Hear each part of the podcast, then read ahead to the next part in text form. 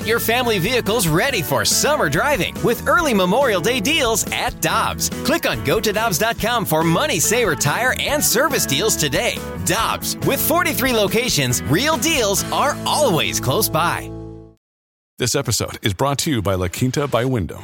Your work can take you all over the place, like Texas. You've never been, but it's going to be great because you're staying at La Quinta by Wyndham. Their free Bright Side breakfast will give you energy for the day ahead. And after, you can unwind using their free high-speed Wi-Fi. Tonight, La Quinta. Tomorrow, you shine.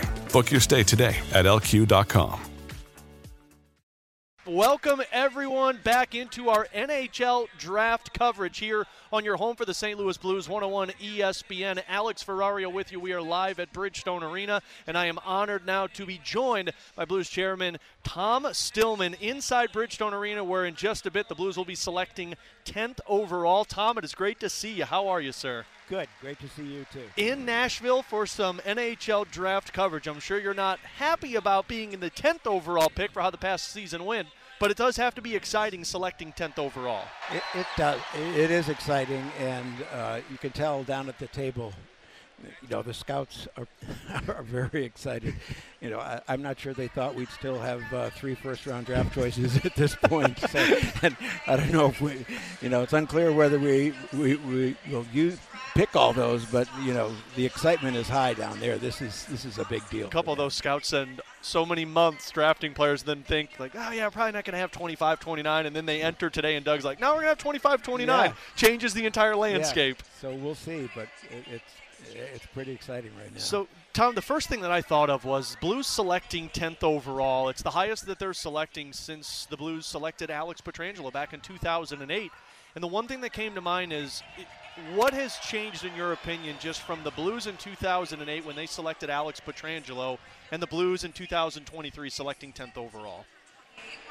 You know, I just think we're a much more solid organization on both sides, on both the hockey side and the business side.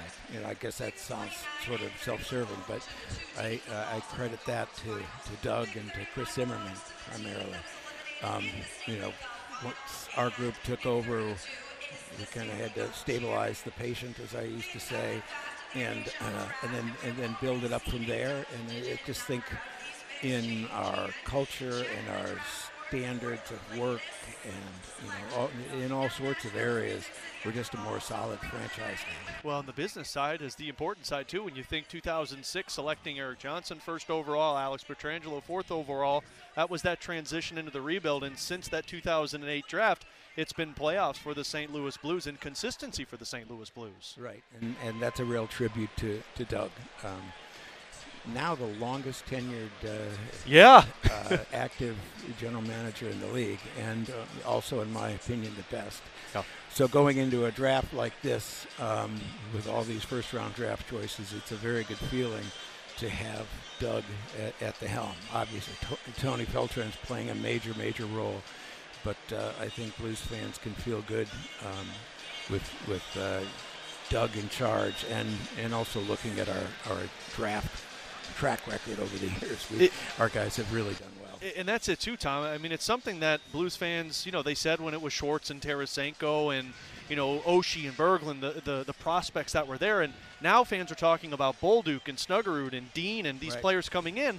All the while, this team still be competitive in the National Hockey League. That has to be exciting for yourself.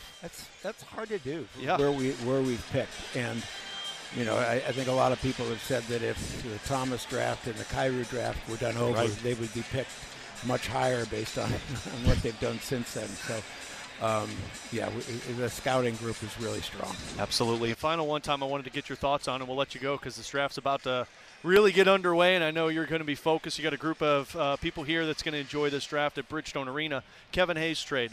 That's an NHL player. He's been around for 10 years joining this Blues team. When you heard about that trade, your original thoughts? I was excited about getting him. I think he's a player that's going to fit in with us really, really well. I think he comes with something to prove. You know, I don't think he was that happy where he was. I also, you know, have some friends who have, you know, contacted me over the last few days who know him, know his family, and just have great things to say about both. So I think he's going to be a good addition. Can't go wrong with a relative of Big Walt, Keith Kachuk, can you? No, sir. No, sir. Tom, it is great to see you at Bridgestone Arena, sir. Enjoy the draft tonight, and I can't wait to talk with you once we find out who they selected 10th overall. Okay, sounds good. There you go. That's Tom Stillman. We'll take a break and come back for more here on 101 ESPN.